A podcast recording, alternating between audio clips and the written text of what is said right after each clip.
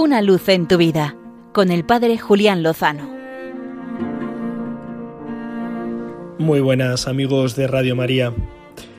Este fin de semana hemos tenido en la parroquia un cursillo prematrimonial. Diez parejas de novios que planean casarse en los próximos meses, con sus ilusiones, también con sus ciertos nervios, también con las preocupaciones propias de las preparaciones de estos grandes eventos. Este encuentro prematrimonial me ha hecho recordar una noticia que leí hace unos meses sobre el poder que tiene la Virgen para unir a las personas en su camino hacia el altar, hacia el sacramento del matrimonio. Cuenta, contaba una joven que fue, peregrinó al santuario mariano, la parroquia de Medjugorje, en Bosnia y Herzegovina. Y allí, delante de la imagen de la Virgen, decidió escribir una sencilla carta pidiéndole que se quería casar y que fuera ella, la Virgen Nuestra Señora de la Paz, la que le condujera hacia su futuro esposo, o que mejor, que fuera la Virgen la que hiciera que el esposo fuera hacia ella.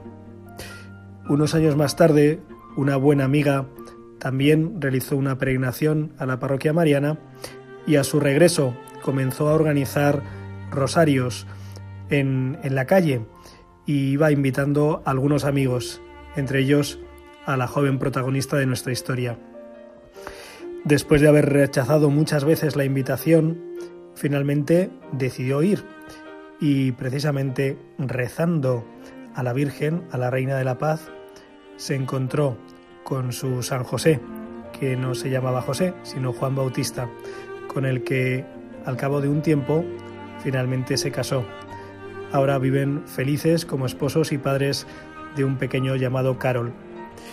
Esta joven decía que además muchas de las personas que han peregrinado a Medjugorje y en concreto las personas que reciben y que acogen a los peregrinos están todos ellos casados, Así que debe ser, dice ella, que María es una maravillosa casamentera.